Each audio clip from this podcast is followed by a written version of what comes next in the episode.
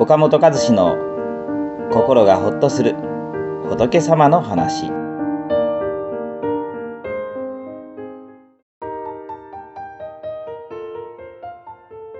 気がつけば一人ぼっち。自分のことしか頭にない人のそばにいたいと思う人はいませんよね。人間は皆自己中心的です。だから意識するしないにかかわらず自分のことを最優先に考えてしまいます。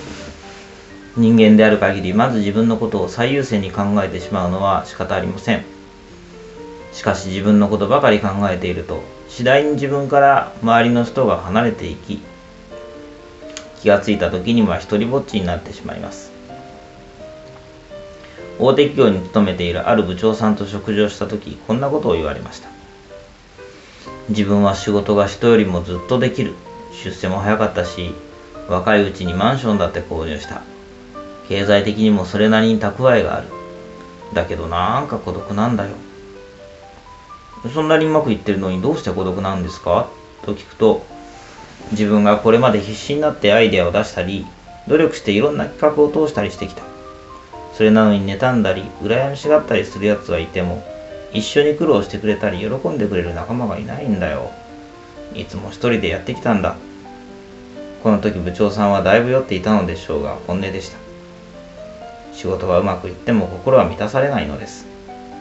誰よりも前にとトップを走っているつもりが気がついたら周りに誰もいなくなって一人で走っている自分に気づいたというのです。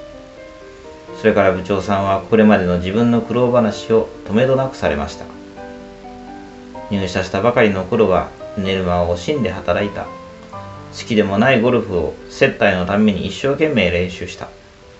頭の固い上司と喧嘩になりながらも企画を納得させて通した。トラブルが起きた時は自分が責任を取って取引先に土下座して謝った。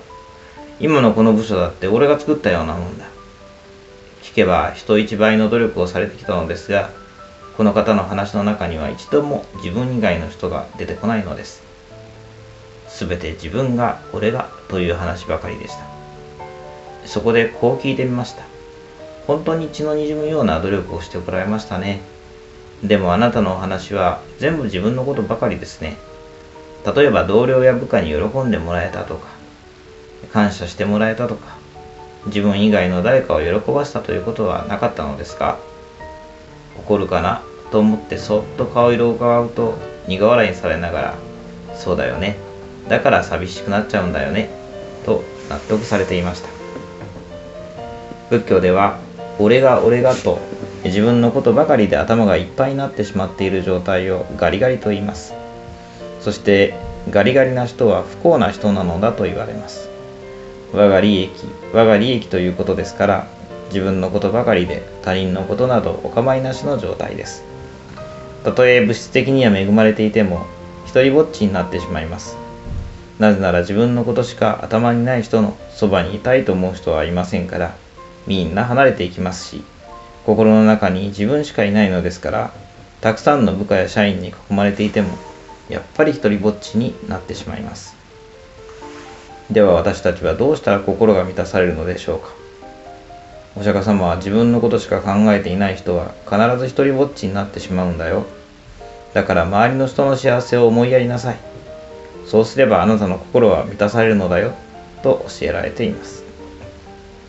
家族や友達仕事の仲間の成功や幸せをいつもよりも少しだけ多く思いやってみましょう。家族や友達の喜ぶ姿が心にあれば一人でいる時もあなたの心の中にはそれらの人たちの笑顔であふれるはずです。この番組は一般社団法人全国仏教カウンセリング協会が提供しております当協会については動画コメント欄に URL を掲載しておりますそちらをぜひご覧ください。